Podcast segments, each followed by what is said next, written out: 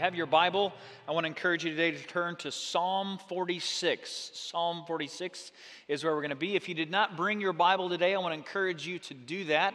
Uh, that is a practice that we are seeking to live into as a family of faith. It's a, a habit I've challenged you to develop in your life uh, this year. And, and I got to tell you, it's so great each and every week to see more and more people who are engaging in that practice of bringing their Bible with them uh, to worship. If you did not bring your Bible, though, I want you to know that there is a brand new resource available for you uh, in the seat in front of you. If you look in the back of that, you'll see these new blue Bibles. Uh, we put these in our sanctuary. 750 of these have been placed uh, throughout our sanctuary. Uh, we did that this week. Uh, they're the actual translation that we usually read from. they're new and they're large print. Uh, so if you need that in order to see that, you'll also uh, I'll also each week give you the page number uh, for our scripture from these Bibles. Uh, page 883 is where you're going to find Psalm 46 today uh, in these blue Bibles. And if you're here today and you do not have a Bible, we would love to bless you with one. So if you'd stop by our connecting point uh, right after the service, we'd love to give that to you as our gift. In just a minute, I want to reset for you the theme of this series. I want to talk a little bit about our focus for today, but the first thing I want to do is I want to read to you uh, from Psalm 46. So if you will open up your Bible, uh, either the one you brought or the one uh, that's in front of you, let's, uh, uh, let's look at this word from God. Verse 1 God is our refuge and strength, an ever present help in trouble. Therefore, we will not fear, though the earth give way and the mountains fall into the heart of the sea though its waters roar and foam and the mountains quake with their surging. There is a river whose streams make glad the city of God, the holy place where the Most High dwells. God is within her, she will not fall. God will help her at break of day. Nations are in uproar, kingdoms fall. He lifts his voice, the earth melts. The Lord Almighty is with us. The God of Jacob is our fortress. Come and see what the Lord has done, the desolations he has brought on the earth. He makes wars cease to the ends of the earth. He breaks the bow and shatters the spear. He burns the shield with fire. He says, Be still and know that I am God. I will be exalted among the nations, I will be exalted in the earth. The Lord Almighty is with us, the God of Jacob is our fortress. Now, some of you, if you were here last week, you know we started a brand new series called Declutter. And you know that as I started that series by saying that this is one of those uh, focuses that we don't really need to talk a lot about. You already know what we're talking about. You see that video, and I don't have to spend a lot of time talking about what our theme is because you know it, you feel it, you live it. This is your life, right? You know what chaos and confusion is, you know what busyness is, you know what it is to desire peace, how hard it is at times times to make space in our cluttered and our chaotic world. But we said that the clutter and chaos that we really want to address in this series is not the same clutter that Real Simple Magazine or the container store wants to help you with, okay? They're great if you need some help bringing peace and harmony to your closet or your sock drawer, but that's not what this series is about. What this series is about is the clutter and chaos that we often feel in our souls. Here's a couple of thoughts just to reset from last week. We said first that our clutter problem is actually a soul problem. We experience it, we see it, we feel it when we think about what we see on our calendars or what we know is on our to do list or the expectations that surround us, but those are actually a projection of what is happening in our souls. Our clutter problem is a soul problem, and we said that Jesus taught that life is lived from the inside out. Now, we tend to think of life from the outside in. So we think that peace and harmony is something that's going to happen if everything else around us would just kind of calm down and not be so crazy. We had this idea that if we could just remove all these other things from our life, that peace and harmony would somehow come, but that's not what Jesus taught. Jesus taught that life is actually lived from the inside out, that the quality, the vitality, and the clarity of your life is not determined by what is happening around you or by what you may perceive as happening to you, but rather what is happening in you. I, I love what Pastor Johnny said last week. The real fruit of our lives is the result of what we cannot see. It's the result of what is happening within us in the depths of our souls. Because our clutter problem is a soul problem. And so that's what we've been looking at. That's a really quick summary of what I think is the most important message of this series. So if you missed that last week, I'd love for you to go back to our website. Uh, this is the short link for you to find that message. I'd love for you to listen to that because that really sets the tone and the theme for this entire series that our clutter problem is a soul problem. Now, this morning we're going to talk about hurry. We're going to talk about living our, a, a hurried life. And to illustrate that, I, I, I, had in my first draft of the sermon this kind of long story about this busy weekend that I had and how hurried I was, but it took too long. And so, in the, inst- in the, in the interest of not being hurried, I'm just going to skip to the point, okay? And the point was to give you a definition for hurry. I want to make sure right off the top that you understand exactly what we're talking about. So let me offer this to you as a working definition of hurry. That hurry is when our awareness of what is happening in each moment of our life does not coincide with the actual living of that moment in our life. There is a disconnect between our awareness of what is happening and the actual living of, of that moment in our life. Let me illustrate it for you this way. One of the things that I offer to couples in pre marriage counseling is just a word of advice. I don't give a lot of advice because they don't think they need it anyway. So, but this is one of the things that I do tell them. I tell them, make sure you don't miss your wedding. Now, that's not about time. That's not about showing up on time, although we're, we're very careful about that too. That's about attentiveness. That's about being present. That's, a, that's uh, about in the midst of all the other things that are consuming your mind in that moment of details and plans and all this stuff that goes into the preparation for your wedding day. Make sure that you don't miss the promises that you are going to make that day because they're some of the most important words you will ever speak in your life. Now, here's what I want you to notice according to this definition that hurriedness has very little to do with busyness, but it has everything to do with attentiveness.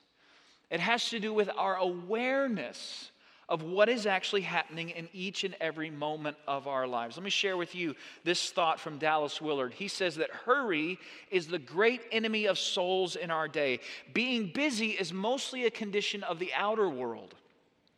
It is having many things to do. Being hurried is a problem of the soul. It's being so preoccupied with myself and what I have to do that I'm no longer able to be fully present with God and fully present with you.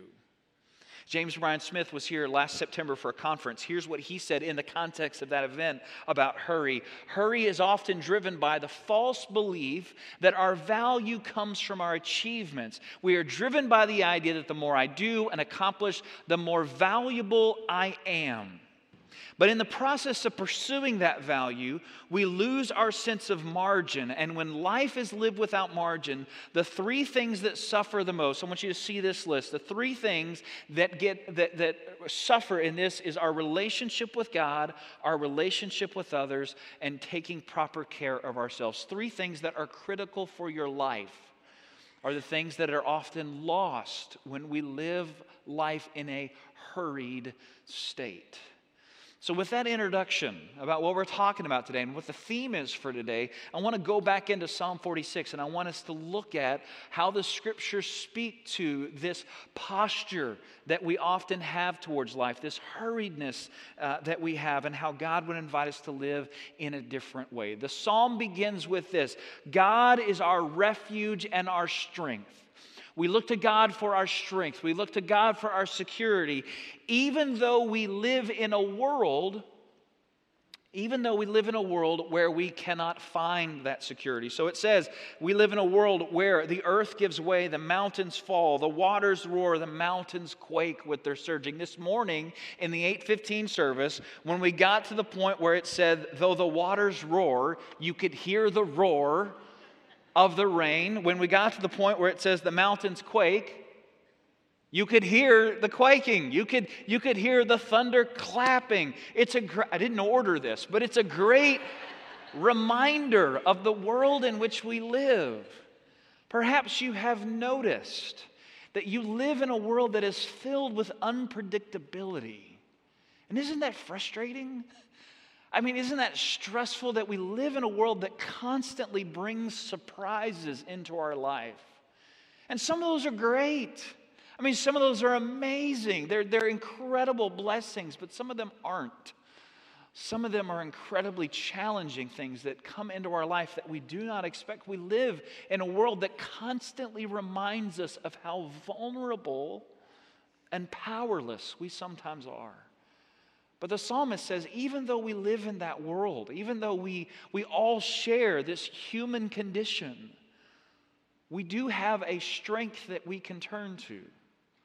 We do have a hope that we can turn to. And then look at verse 4. I want to show you this. It says, There is a river whose streams make glad the city of God, the holy place where the Most High dwells. And so you might ask, well, what, what is this river? What, is, what exactly is the psalmist talking about? There's something here that's, you have to understand the thinking of these ancient writers to understand what he is seeking to convey here. So there's a phrase in here, the city of God, that is also talked about as the holy place where the Most High dwells. You see this same phrase, the same idea rendered in different ways as you read through the Psalms and as you read through the Old Testament. Sometimes it's referred to as the city of God, uh, sometimes it's referred to as Zion. Maybe you've seen that word as you've read through the Psalms. Uh, sometimes it's referred to the temple, uh, the place where the uh, most holy dwells. Sometimes it's simply referred to as Jerusalem. And here's what you need to know they're all the same thing. They're all referring to the same thing. They are referring to a physical place, a geographic center for the Israelite people that was known as Jerusalem. The place where there was a temple that they believed was the literal dwelling place of God. Now, let me show you one more thing. This is kind of a fun fact. Some of you have been to Jerusalem, and you may remember that there's no river in Jerusalem. Go back to the next, go, go back, go back. Verse 4, here we go. Uh, there's no river in Jerusalem. Jerusalem's on a mountain. It doesn't make sense for there to be a river there. So, what does the psalmist mean by referring to the river whose streams make glad the city of God? Well, think about what it's like to live in an agrarian society. What, is what does water represent? Water is life. So, what is the psalmist saying? There is a life that brings life to the city of God. There is a presence that is there. This geographic center is not just a political center for the people, this is a center that has much higher authority. This is the place where God dwells. And so, in the Psalms, when there is a celebration of Jerusalem or Zion or the city of God, something that is rendered in this way, here's what the psalmist is saying We have a strength and we have a power that is present among us in Jerusalem. Jerusalem is the reminder for us that God is here. God is here. We can look at the physical structure that is the temple and remind ourselves that God is here. We live in a world that reminds us that we are powerless. We live in a world that reminds us that, that, that, life is utterly unpredictable, but there is a power and there is a strength that is present here among us. This is how the, the early writers thought of Jerusalem. Now, some of you have read the rest of the story, and you know what happened to Jerusalem. Jerusalem would eventually fall. And so, what is, what, how, how do we understand this as New Testament Christians? So, go ahead and go to the next slide since they've already seen it. Christ is now our Jerusalem. That's how we might interpret that same verse that we live in a world that's unpredictable. We live in a world that's filled with chaos, but we have a strength, we have a power, we have Christ who has come to give us a foundation on which to live our lives. And in the midst of hurry and busyness and all the things that, that take us off of our course, that, that disconnect us from a full awareness of what is happening in our life, there is an invitation to build your life on this foundation, on, the, on Christ who came to give his life for you and to set you free. Christ is now our Jerusalem. We have nothing to fear because Christ is here, because of what Christ has done with, for us. Verse 7 The Lord Almighty is with us. The God of Jacob is our fortress. Christ is our fortress. Christ is our strength. And then we get to verse 10. Verse 10 says this He says, Be still and know that I am God. Isn't that beautiful? How many of you have seen that on a bumper sticker?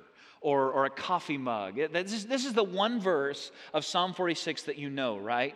I mean, you've heard that before. Maybe you've even offered that as a piece of advice to people in their life before. Maybe you just said, you know what? Just be still. I suggest you be still and know that, know that God is here. It's, it's a nice thing to say, right? That's probably how you've always thought about it uh, over the course of your life. It's just this nice reminder in the Bible that you should find stillness and remember that God is God. But here's what I want you to notice in the context of Psalm 46 and the, the argument that is being made here by, by the writer of this psalm. Verse 10 is not a suggestion. Verse 10 is not a, eh, maybe try stillness. Verse 10 is a command. Verse 10 is an imperative, it's a declarative. It is, you need to do this. It's a reminder that you have a foundation, that there is a God who lives among you. But it's almost as if verse 10 could be preceded by, if all else fails, just do this. In fact, the Hebrew here, the original language, it could also be translated as enough, meaning this is what you need to do. This is what you have to do. Be still and know that I am God. You know, when you're driving, there are certain traffic signs that are just kind of suggestions. Do you know what I'm talking about? I'm serious. Like there's some that are just they're just nice suggestions for you. Like this curve 55 recommended, right? I mean, it's who has ever been pulled over for going more than, than on the curve? I mean, that's just a rec. That is according to your car and the how old your tires are. Here's a speed you might think about, right? I mean, it's just kind of a suggestion for you. But there are other traffic signs that are not suggestions, right? And, and officers will remind you of this. There's a, there's a, there's a red octagon shaped sign. Have you seen this driving around? Four letters S T O P, all caps. It's not a suggestion. Stop. It doesn't mean, there's a little driver's ed reminder here. It doesn't mean think about stopping. It doesn't mean maybe slow down a little bit and look around. It means come to a, don't roll through the stop sign. Got a ticket for that when I was 16. You can't do that. It's about coming to a complete stop. It's a command. Stop. That's what verse 10 is in Psalm 46. It's an, if all else fails, if you got, if you, if you find yourself, you just, you remember Christ, you remember what Christ has done for you, but you're still, you just need to stop. You have to stop, to be still, to know that there is a God who is here and there is a God who loves you. Hurried people think that they are adding to their life, when in fact they are missing the very thing that gives life. Hurried people think they are adding to their life when in fact they are missing the very thing that gives life. And when we find ourselves living in this way, you know what we need? We need to stop. We need to stop. We need someone to interrupt our lives and say, no more slowing down, no more rolling through this. You need to stop, to be still, and to remember that there is a God who loves you, and you don't have to live this way. Hurried people are driven by the false belief that value comes from accomplishments. But when we are still, we are reminded that our value can only be found in one thing it is found in Christ and what Christ has done for us. I love this additional thought that James Bryan Smith shared with us last September. You cannot do anything important in your life in a hurry, you cannot love in a hurry. You cannot pray in a hurry. You cannot listen in a hurry. The things that are conducive to wellness of soul and depth of relationship are absolutely impossible in a condition of hurry. Hurry increases your anxiety. Hurry diminishes your capacity to love. Hurry is literally stealing life from you every single Now, as I thought about the end of this message and getting to this point, I thought, you know, no one out there is going to be thinking, David, eh, I disagree. I'm not on board with that. I love hurry. No one's thinking that, right? I mean, when I say that hurry is about the disconnect, you can remember the last time you were hurried. And you know, here's what I know that you know you know that you are missing things. You know that you are missing things. You can think of, in, in, in, hindsight, you can look back on experiences in your life where you missed something. And it's already gone. You can, you can look back and think, man, that was, a, was an incredible moment. I just missed it because I was just so busy. Maybe you can think back to a conversation with a loved one who was exp- seeking to express to you their need, but you just missed it because you were too preoccupied with your own life and your own needs. Maybe you can think back to an opportunity you may have had to bless someone in your life, but you just missed it. You know what hurry costs you. The question is, what are we going to do about it? How are we going to live differently? Because Monday's coming. I mean, the alarm's going to go off and the, the thing's going to ding, and you got the next thing to do, and you got all the. It, it, what are you going to do? So I want to give to you today a very simple exercise. It won't take you much time, but something I want to invite you to do in the coming days and weeks. I'd really love to challenge you to do this for the rest of the series. It's just two questions that I want to invite you to reflect on one at the beginning of your day and one at the end of your day to help you combat hurry in your life. Here's the first question In the morning, to take a few minutes, write this down, or just simply think about it. Ask yourself the question what will I have the opportunity to enjoy doing today? Now, all of our lives are filled with things that we know we're not going to enjoy doing, right? I mean, everybody has things that you just, I just have to do that, okay? The garbage has to get to the curb. I don't look forward to that on a Friday morning. I don't wake up going, whoa.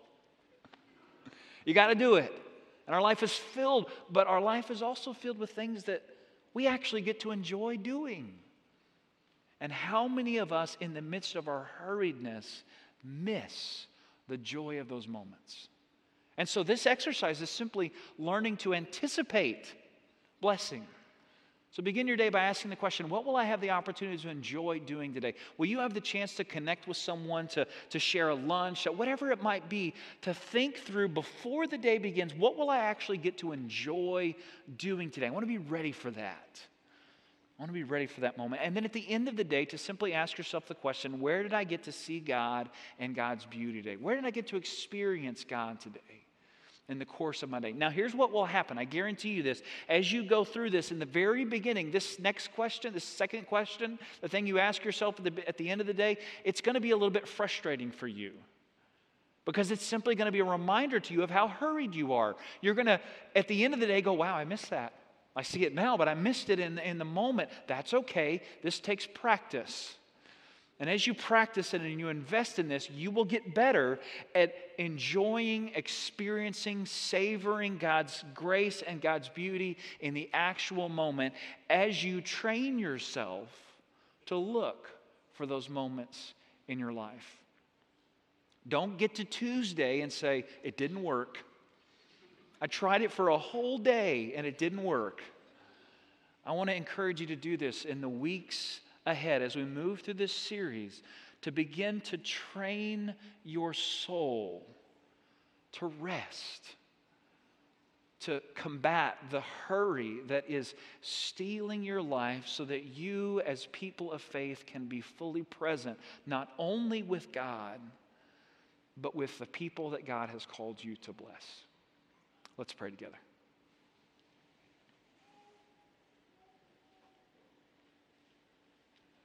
Lord Jesus, we pray today that you would help us with our attentiveness and our awareness, Lord, to what you are doing in our life and what you are doing in the world around us. Lord, all of us know, all of us can, uh, can remember moments in our life where we have missed, we've missed things. We've missed needs. We've missed opportunities. We've missed blessings. And we recognize, Lord, that life is a, it's a fragile gift. It's, it's something that we want to savor. Our life with you and the life that we have the opportunity to share with others. And so bless us, Lord, with the ability to slow down, not, not slow down the world around us, but to slow down what is going on in us.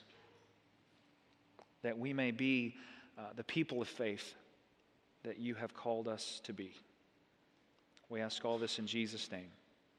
Amen.